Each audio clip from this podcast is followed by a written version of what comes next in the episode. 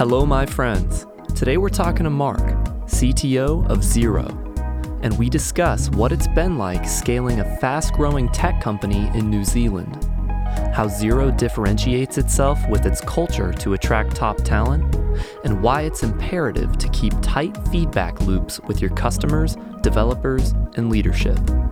All of this right here, right now, on the Modern CTO Podcast.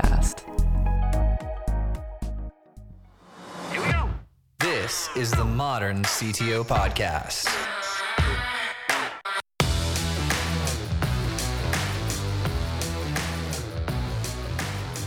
I started um, at university actually. I um, studied science. I did a um, honours degree and then a PhD in theoretical chemistry. So it's kind of understanding the world. Um, it was a lot to do with a certain complex system of polymers and how they grow. And I, I really loved the kind of depth you can get to to understanding uh, you know a really complex system like that and how it works and how it fits together and you know sort of, sort of delving into understanding it more. So I did those degrees um, in New Zealand, and then it's a very natural thing, and actually in science, but also particularly for New Zealanders to go and to live somewhere else. So I, I left and I moved, and I um, travelled to Eindhoven in the in the Netherlands, which is pretty much as far away from from New Zealand as you can get. And I I did a postdoc there, so co-sponsored piece of work between a university and um, and a, and a, and a company. So I did that for a year, and I got to the point where I sort of felt like a bit of a crossroads. So I've been doing all the science and you know for a long time, and I was looking ahead at the you know the rest of my career and thinking, um, do I want to stay, you know, kind of working at a university and um, the life that comes from that? And I decided that I wanted to do you know, I wanted to do something a bit different, maybe a bit more, a bit more business oriented, a bit more, bit more dynamic. So I, um, this was kind of before all the great online courses that are around in the world today. So I, I, um, I taught myself um, Java, you know, um, during that time, and then I, I travelled with my wife and moved over to London, and I spent four or five years there, uh, working for a whole bunch of companies, and really immersing myself in lots of different types of technology companies and domains and problem spaces, and it's actually one of the most satisfying parts of my career. I remember working, I worked at a hedge fund for a while and you know, working on this really interesting kind of mathematically complex problem. And you know, the feeling when you're writing code and you get in um, in the morning and you get immersed in the problem you're trying to solve. And before you know it's two o'clock, you, you're starting to get hungry, but you have that real sense of flow and kind of immersion. And so no, I really love that. And so I did that for um, for the time we were there. And then I you know, reached a point with my wife that we decided had to decide between staying in the UK or coming back uh, to New Zealand and starting a family. So I moved back to back to New Zealand. Um, so that's that's really the start of my start of my career, and so really hasn't looked back. I think it's like many careers; it's a bit of serendipity in the way it plays out. You know, you kind of study something, and then you are in a situation, and you're presented with an opportunity, and things kind of evolve from there. Like like the way you talked about your career. It's like it's not like it's a plan you draw up when you're 18 and you follow it. There's more just you, you meet these people and this opportunity happens and this person goes away or something and and things go from there. My my path in my career is a bit like that as well. That's really cool. So you spent a lot of time in academia. Why did you decide you wanted to enter like the business world? something I think about a bit. So I think academia would have been great, and getting lost in a narrow problem space and understanding it really and really depth is something that I enjoy. But I felt like I wanted a bit more diversity and change and the opportunity to experience lots of different spaces and problems.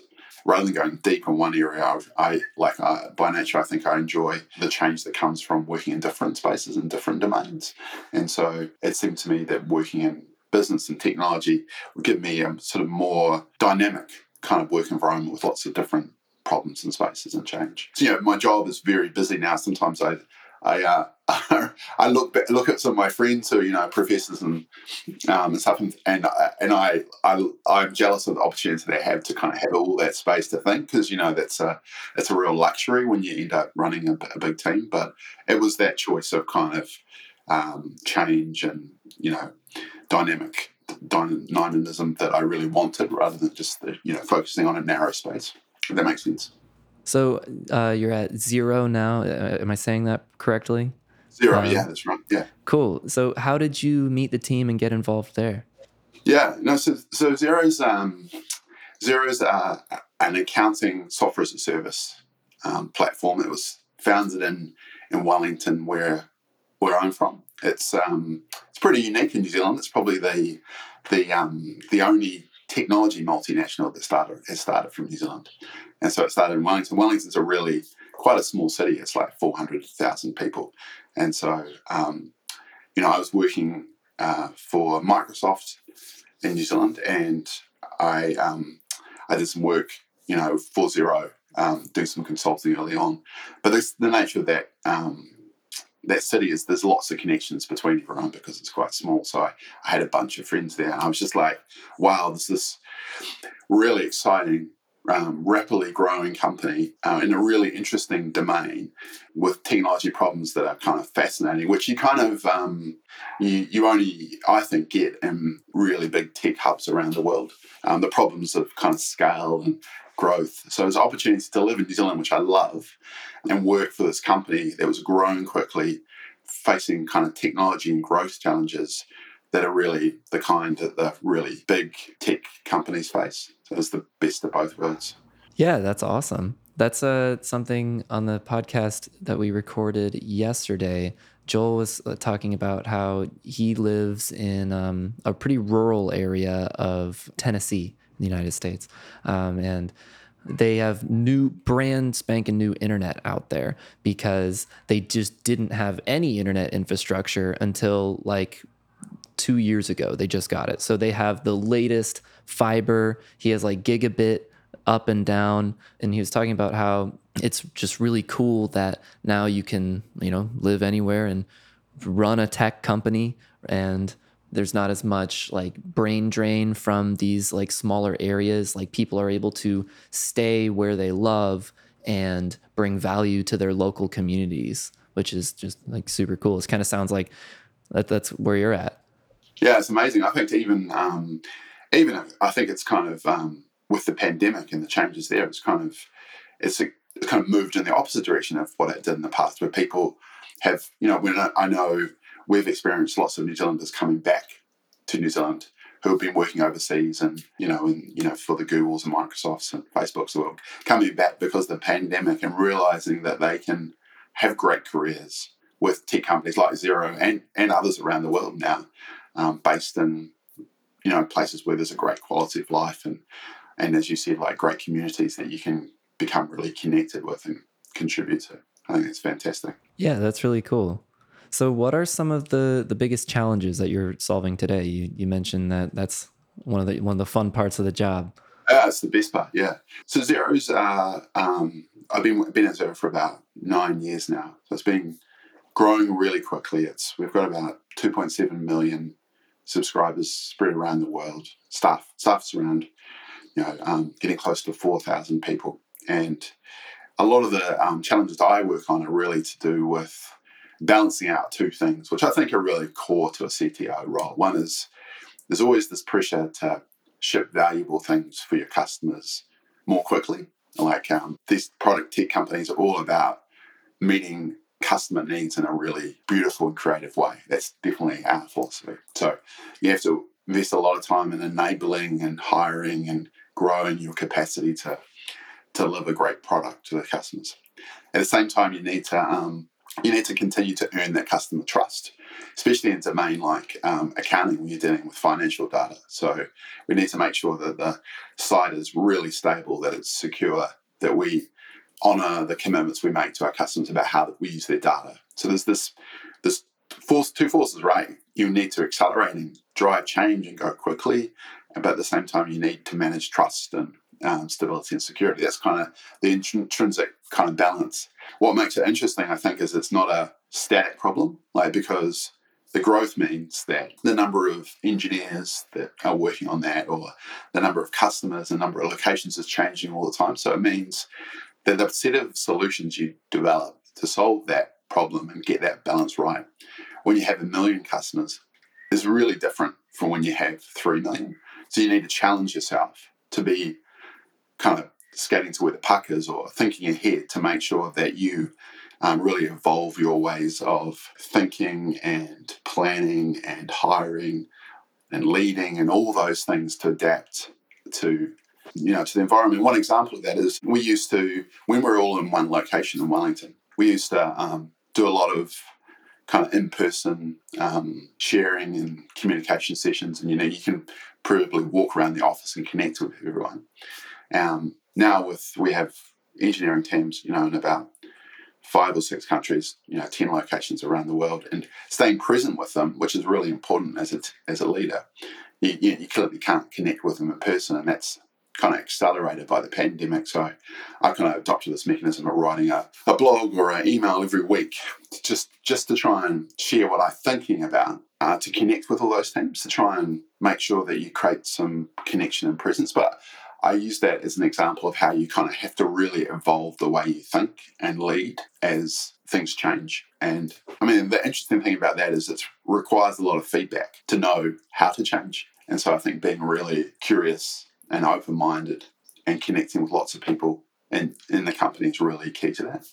So, yeah, obviously, feedback is key to having like um, really effective change and constant change. How do you conquer the challenge of getting really good feedback at scale? Like, because you're talking going from one to three million customers, that's a lot of people to talk to.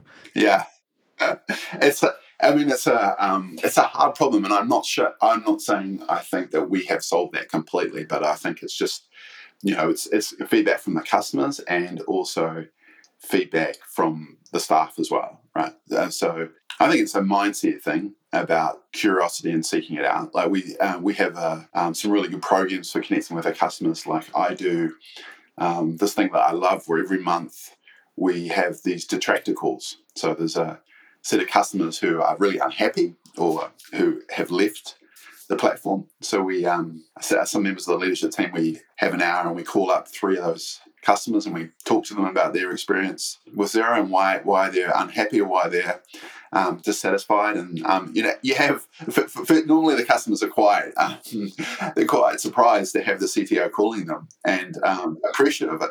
But you learn so much about the end user experience and and the kind of wrinkles in the way things are working and the reality of the product and the choices you're making, which is really fantastic. I, I really love that, um, and that makes it real, and it's a good it's a good balance all the quantitative data we get based on the feedback about the product's usage and NPS surveys and all the tools that we use to try and understand that customer base. I think that direct contact with customers and those stories that's that's the most visceral kind of feedback you can get as well. And this the same kind of um, applies to understanding the people. You know, the Xeros.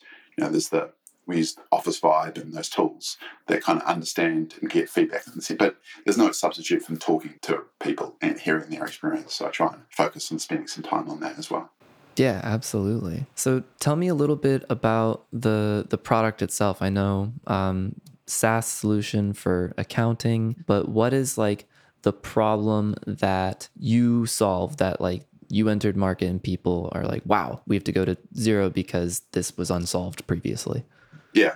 So our customers are, are really small businesses. So they're, they're plumbers and they're builders and they're small online businesses.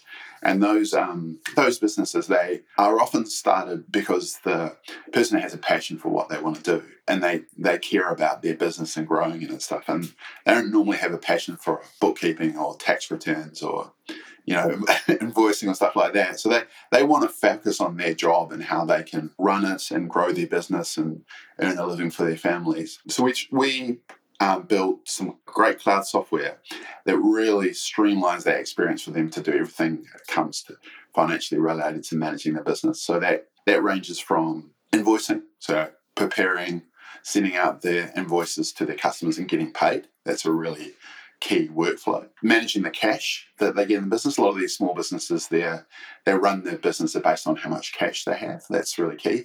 And so helping them understand uh, the payments receive they're receiving and the payments they're making. That's that's really important. And getting a view of how much money they have anytime. And then the whole process of preparing and filing tax returns.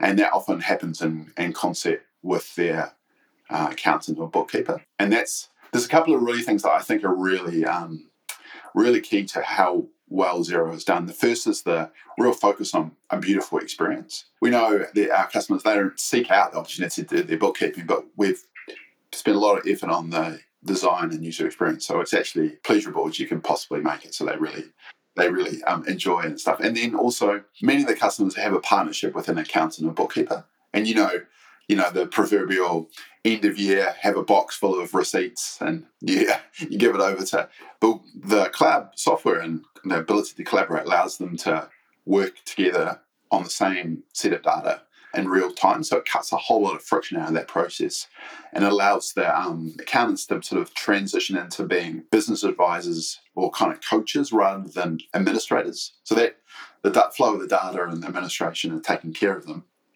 and taking care for them by the, by the software and they can focus on giving really good advice to these small businesses, helping them grow and, and kind of run their business better. So that's that's the kind of power of Xero.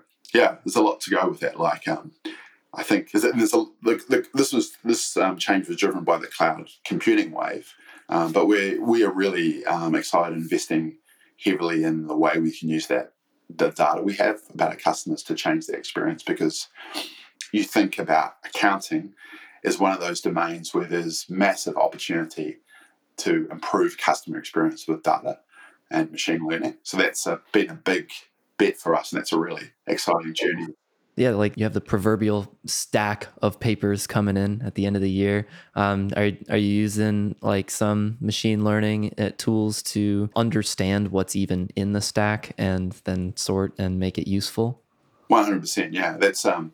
There's three kind of categories of work in that space. One is the one you described, where you know the small businesses, and you know I, am sure you're the same as me. You know, a lot of the way you buy and sell things is ends up in you know, online and then PDFs and email and you know that's the kind of that's the paper of, of these days. So we we've done a lot of work to help these customers ingest those PDF documents into Xero, you know, with OCR and uh, machine learning technology. So all the friction of getting the data into the product is taken away. We also get lots of feeds of data from the you know banks and PayPal's and Stripes of the world. So there's a lot of work on that ingestion. And then the core of accounting is matching, right? So it's matching you know the invoices you've set up um, and created with the payments that come in. So there's a lot of technology about reconciling those those two sides of the um, the ledger. And so we put a lot of work into matching technology um, to reconcile. Say something that comes in from your bank feed, a statement line, to the invoice that you sent out for, you know, the job you did or the work you did. So that's a fun machine learning problem as well um, that we've made some really good progress on. And then the third category of things is actually the most exciting, right? So once you get high quality data in, in the software and you've categorized it in terms of accounting, you can start to use it to do all sorts of things like um, we launched a product last year that does cash flow projections. Like I said, these businesses, a lot of the way they run the business is based on how much cash they have. We can look ahead and say, oh, this is what you, this is the money going out for payroll. Um, this is historically what you're, what you've spent. This is what your cash flow looks like into the future. And so, how about we chase these invoices for you that are late, so you can manage that dip in cash flow that comes. So, just which is to take away a lot of that worry, you know, that the small businesses have so they can focus on their jobs. It's almost like this idea of um, business on autopilot, right? Where you set it up, you set a set of objectives with your accountant, and the software helps you run it um, effectively to get to where you want to want to go. And so there's just there's just um, there's just so much opportunity in that space to do interesting things. And then, you know, this opportunities with benchmarking, you know, accountants using benchmark data about what other firms do, give advice to their customers. So you can see what someone's paying more for something or but similar business paying more tax or less tax, you know, the comparison is a really powerful tool we can do as well. Yeah. That sounds incredible. We've been talking to several AI experts and like philosophers on the podcast recently because um, we've been kind of chasing the topic of, you know, what happens in 20 to 50 to 100 years when all, all the jobs get automated away. So there's been like a lot of conversation around ethics and AI, and there's big examples on like getting loans based off of algorithms and whatnot. But I imagine in accounting, you're more following rules than like making decisions that can help or harm someone. Is there much of an ethic discussion around? Oh, there's a there's a big um, ethics um, element to it as well. Like we um, we have been quite focused on that. So, um, you know, for example, we we allow customers to um, access services which means they can borrow money against their invoices. So we started by we we made a series of um, public statements last year called our responsible data use commitments, which are statements we made um, publicly about the way we're going to consider the space and the way we're going to treat customer data and the way we're going to the standards we're going to set ourselves for the way we deal with bias, which I thought was really important. And we have uh, an external advisory group um, you know, accountants and small business owners and experts and stuff that are kind of advisors to us on the things we do in this space. It's an obligation for platforms like us to be really um, forward thinking um, in the way they deal with it. Of course, I think the other the other key part of preparing to deal with these problems well is the diversity of the teams you have as well. So, you know, I think that's kind of my, probably the, one of the most powerful things, ensuring that the team of engineers and product leaders and scientists that are working on this represent the diversity of your customers and kind of culture that flows through the company as well. So it's something we are. It's it's amazing. Like you can, I think you just as a SaaS platform or like like us, you can look at other bigger companies and go, oh, that's that's the kind of problem they they're going to have to deal with because because the coverage in the news and the scale and stuff. But I, I think it's really important to go look at that and learn for your, about yourself and kind of be very curious about the spaces you can encounter those problems as well. For sure. There's um, a, a, saying I've heard a couple times around cybersecurity never let a good disaster go to waste. Yeah. Um, and I think that applies to um, disasters of uh, algorithms going rogue as well. I'm, I'm hoping the world is changing a bit to put more value on trust and ethics with data and companies. You know, I think I think it is. I, I think that's a really good thing. Yeah. I agree. Like everyone I talk to, observability is a big focus, um, and making sure that like you actually know what's going on. They're not creating a black box. So yeah, I think that's a really good thing. And it sounds like you guys are doing all the right stuff uh, in terms of the setting up the the inputs for success for your algorithms. Uh, but I'm curious, how do you monitor the outputs to look out for a- any bias occurring? Where do you look for red flags? Is is my question. Yeah, yeah. I mean, and it's a really challenging problem domain, right? Like the um, the nature of these algorithms means interpreting and unpacking the logic behind the decision making is not and there's a there's a bunch of science evolving around explainability of these algorithms which i'm sure you've had people talk to you about and how and so that's something we're investing in understanding and building capability and monitoring as well.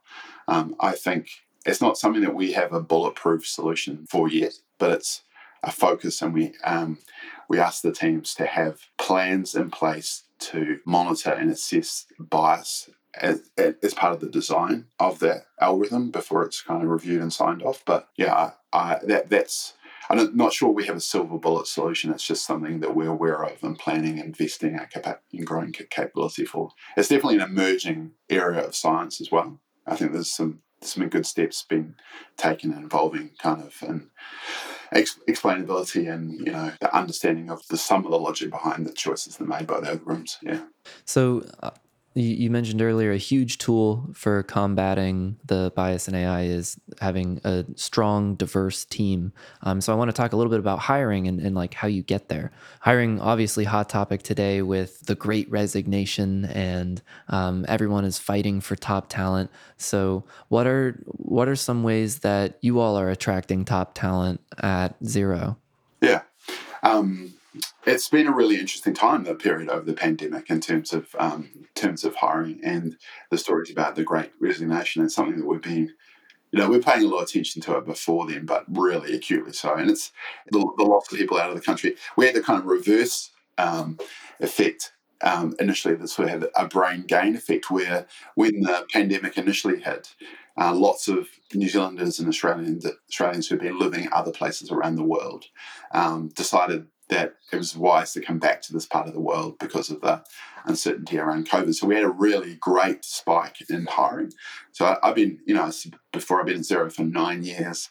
In that period, we've always, we've never been able to hire um, our targets around, say, product designers. We've always had more heads than people. And so that initial period was the only period we managed to hire those targets in the history of the company, all the great people coming back. So that was that was really positive to start with. And then then we, we have had a period of really low attrition. I think Xero's are kind of um, at the scale and stability that it's a good place to be um, during the uncertainty of a of the pan, pandemic. So we, have historically low uh, attrition. Lots of people, you know, staying in staying in their jobs and Xero, and, and um, we've actually done really well on our hiring as well through this period. Like um, we had the biggest hiring year in the history last year, and we were able to hire all the people that we um, planned to, which is fantastic. So uh, there was a really interesting kind of McKinsey study that talked about the Great Resignation and how there's kind of there are companies that are really suffering from it um, but there's also companies that have really benefited from ability to hire as well. So we've done well so far, but it's something that's really changing almost day to day. The borders in New Zealand and Australia and around the world being um, closed has really driven up the amount of competition and therefore the amount of wage inflation. I think we historically hired about 19% of our hires were immigrants to New Zealand and Australia. And with the borders being closed, of course, that's a section of the of people you can't hire so that's driven competition in the markets as well. There's also some really interesting trends i think that have been accelerated by the pandemic. There's almost a, a globalization of the workforce. You know you talked to, we talked before about working in remote locations but we find heaps of companies are now now sort of adjusted their mindset to say oh it's actually okay to have people working in new zealand even if you're a startup based in the Silicon Valley or New York or something like that. So we we see um, some stuff, not like a massive number, but to, to you know sort of American-based startups and stuff. So it's more, it's becoming more globalized and kind of um, locations mattering less, and that's creating some competition of its own. Yeah. So do you hire internationally or just mainly in New Zealand? Internationally. So we have big uh, development locations in New Zealand, so Auckland, Wellington, Melbourne, and then um, Toronto and Denver are the key, locations as well. And so we're growing a lot in the northern hemisphere because that's a lot where our customer growth is. So we're, we're growing that as well. But it's really it's really competitive. Every, everywhere you go for tech talent, it's really competitive. We moved to you know naively we moved to Denver to start with to say oh this might be a good location where there's less competition, but of course, there's not like there's intense, intense competition everywhere. And um, I think you know you just yeah, we're lucky because I think we try to differentiate ourselves in terms of our culture and in terms of the flexibility we offer our staff. So, trying to really adapt to what's changing in the world about how people want to work. So, you know, more opportunities around part time work and remote work and all those kind of things that people really value, I think. And so, that's been a positive in terms of our ability to hire. Also, um, just explaining the quality of the problems people can get to solve, yeah, as well, which I think remuneration matters, of course, but people also want to work on things that mean something and work with people that are, that they respect and have the flexibility to kind of fit their work into their life. And that's, I think it's really great how that's kind of evolved quite quickly and changed with the pandemic. And we've been trying to move with that as well. That's awesome. Yeah, culture's been like at the top of mind recently because, as I mentioned to you at the beginning of the call, we we like launching this new line of business and hiring a bunch of people. We've actually had several evolutions, but we're moving from a company that makes a podcast to like a podcast production agency that has lots of producers and lots of salespeople. And now it's suddenly like I'm working with lots of people that are coworkers first, and then I get a like friendship with them second rather than just like the people we were doing the startup with. Um, and so just today, uh, our CEO had us all just put in items in the Slack like, what do you want our values to be? What do you want our culture to be? We're like deciding these things right now. So I'm curious, what are some of your favorite parts about the culture at Xero? It's a great question, and it's really important to us, and it's really something we focus a lot on um, as we've grown and spread out around the world. Because I mean, Xero is interesting because lots of companies, we're kind of the inverse, right? A lot of um, tech companies which start in the uh, US and then spread out around the world. We started in um, New Zealand, really small country, and then it's gone gone the other way. And what that means is you have to spread early. Like you, you can't build because the, the amount of talent and, and is smaller, so you have to kind of you end up being globalize and spread out more, more quickly. So thinking about the culture and how you maintain it in lots of different places has been a key part of what I've been thinking about. Uh, the culture at Xero, we have um, we have these um, single word values um, um that are really deeply ingrained in the in the company. And so they're kind of markers of the culture and how we communicate. So um, there's a couple that I really love. One is uh, human. So this is I mean, this is just the a really compelling strength of Xero as a company is that um, there's a focus on um, the humanity of the people that work in the company and the customers. And so that kind of kindness and care um, really comes through our culture. I think it's part of the New Zealand culture is, is like that as well. And so that that's a real that's really deeply baked into how we work. So there's a lot of focus on the care we take for our staff and um, the way we treat each other and you know the the way we care for our customers. That's that's a key value. There's a another value around uh, beautiful. This is a this this is really about the focus on the quality of the experience of the customers of the software like it talked about, you know, this idea that we have these three million small businesses who are people that are passionate about what they do, who want to focus on the craft and the cut care of what they do. They don't they, they want to spend less time on the software. So our core proposition is making that a beautiful experience, making it streamlined and easy so they can get back to the things they do. Uh, and it's a pretty powerful message in terms of the impact we have on our staff. So that's that's deeply and then another one that I kind of there's, a, there's not that many, but another one that stands out to me is a value around challenge. And I think that's uh, you know you, you talk we talked a little bit about feedback in, in companies, and you know we had um, we just had our company kickoff of the year, and we had Kim Scott who wrote Radical Candor talk, which is awesome. But that's the kind of thing we think is really important because that frank and fl- free flow of information and perspectives about what's going on in the problems and how you lean into them it's just so important for companies, right? Because I think almost all the challenges and the and the, the problems and most of the solutions are known within the company. It's just people sharing them and people feeling safe enough to call things out. So that's something we really want to lean into and, and is a is a kind of growing part of our culture. So yeah, I think it's one of Xero's strengths actually you just mentioned like how a lot of times the solutions are in the heads of the people that you already have there and you just got to get the the best ideas out for everyone. Um, a piece of advice that i heard that i really liked around like getting the best ideas from everyone was when you're in like a creative session meeting or like a, a you're getting together with the intention of like ideation, not deciding that you have to have the answer at the end of the meeting. And giving giving space for everyone's brains to work on it in the backgrounds after. And obviously that's good because like the longer you stew on something, you might come up with something even better. But what I thought was really cool about that and being intentional about doing that is it gives space for people that are just like more shy to speak up and so that the loudest ideas aren't always the ones you go with i really like that as well i think that's a, there's a lot about um, being a leader is creating that space for people to kind of acknowledging that um, that as you said people work in different ways like um, you know i think it's easy to kind of assume everyone's like you you know and i think the way you learn that with a team is is you know kind of creating a space for them to talk to you about what. Because I'm, for, for example, I'm a person I can quite quickly make decisions. That's just the way my brain works. But I have, you know, in my team, I have some of the smartest people you, you can imagine.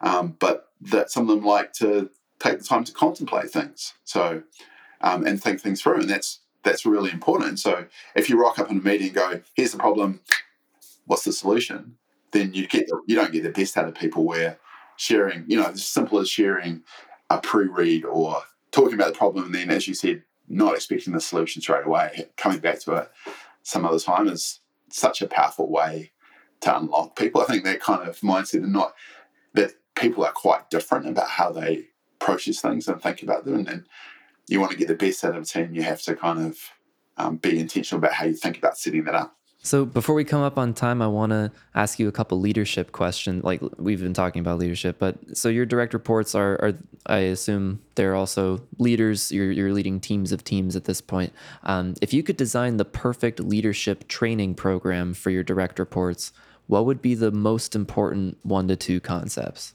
Yeah, two things I think are really important with um, leaders of teams. One, the first one is kind of patience. So it's a little bit related to what we were just talking about then is that you know there's a there's a lot to get done in companies like Xero um, quickly, and quite often I have found, and that I talk to my teams about, is that you know as a leader of, of a big team, you set some objectives and work together with them on the strategy, and then it's a lot about waiting long enough to let things play out because you know, the more senior you get, I think the slower it feels for things to happen. But that it, it's just creating that space for teams to kind of go through the cycles of understanding and planning and working things through. So that kind of patience is is really uh, is really key. Most most important things you do when you lead people is that open and candid feedback. I think um, that's a really big obligation as a leader to be able to kind of have the skill to give people the feedback about how they're going to help them develop. Like I think that kind of um, that skill you develop over time and the bravery to do that is um, is really important. Lots of people, I think, can flow through the careers of just letting taking an easy path on that. But great, talented people, they want to get better and they want to learn. And so developing the skills and the bravery to talk to your staff and give them feedback about how they can get better and develop is like it's one of the biggest obligations of a leader, I think. And so I think making sure you learn how to do the coach and kind of um, give feedback to your teams and encourage them to do that with their teams is really critical. It's really important. Those would be two things. That's something that I've particularly been thinking a lot about is um, being very proactive with getting feedback several times in the episode, but being proactive about providing feedback. And if anything at all is like not the way it should be running, um, just just telling those people rather than sitting there and stewing on it, like why they sh- they should know how to do this. Like that's not helpful for anyone or the company. Um, and and so that's someone someone told me as like some of the best advice I've heard is that no one should ever be surprised that they're being let go. Like you you got to give the feedback early and often that hey, this isn't working right. Um, and if it continues to not work right, this is what will happen. That's uh yeah, you're, you're just hitting on something that that has been like a big learning for me because I've just been kind of an individual contributor for a long time, like producing and making things. And I have complex processes in my head that I think everyone should know. And then um, it, when it when you have to translate those to other people, you have to get really good at giving that feedback. I mean, the best moments in my career have been those moments where you've had someone you respect who's taken the time to think hard about the things that you can do to get better, and they've explained it to you with some skill and some examples. It has a massive impact. Sometimes it can unlock, you know, like a lot of frustration, like this that perspective and thinking about and seeing things. It's a really, it's kind of, um, it's the nature of these jobs as well. That you know, as CTO, I think I would spend, you know, eighty five percent of my time on things relating to people. That's the vast majority of my job is all the things that are key and core to leading people and leading big teams and communicating to them. That's the that's a core part of the job. I think it's it becomes less technology, more uh, leadership and engagement with peers, and you know communication more than anything else. So I got I got one more question for you. If you could go back to Mark at his uh, first time he's promoted to a leadership role in, in your career, um, what's one piece of advice you would give yourself then? Yeah, that's a great question. I think there's different transitions you go through as you develop as the leader. One one thing that I um, I found how hard when I transitioned from a sort of a individual contributor to a leadership role is that I I love the experience of creating things and directly and the kind of hands-on work of building software. And so transitioning into a role where you get time to do that less was a was a difficult transition because you you live more and you experience uh, rewards more more through the work of others. And so I would have um, encouraged myself to to think about how I was going to get the satisfaction I got from creating things through different mechanisms. And that can be something on the side, or it can, it can just be adapting the way you think about the value you provide. Because I think I found it, and I see some of my teams go through a phase where they feel like, oh, I'm not doing the thing that I was doing to deliver value in my job now. And what, what am I about? And um, how do I get that satisfaction I had um, before? Um, in what I do. So I think facing into that problem, um, you know, kind of learning about the value that you provide as a leader and, and potentially finding kind of avenues to get that satisfaction from from something else is really important to step into. I mean that kind of changes as you as you get more senior and you get you understand your role more. But I think for for that initial hands-on technology to leadership role, it's a really important thing to get your hand, head around. I think you also you need to keep some connection with with the work of the people you manage, but you just by nature get less time to do that, and some people find that change quite hard, and I did initially. Yeah, I, that's you're kind of hitting on on a spot for me. I'm right now like not actively making a lot of things anymore, and I I, I get to watch my uh like my coworkers like creating all all this cool content and i'm like man that looks like fun.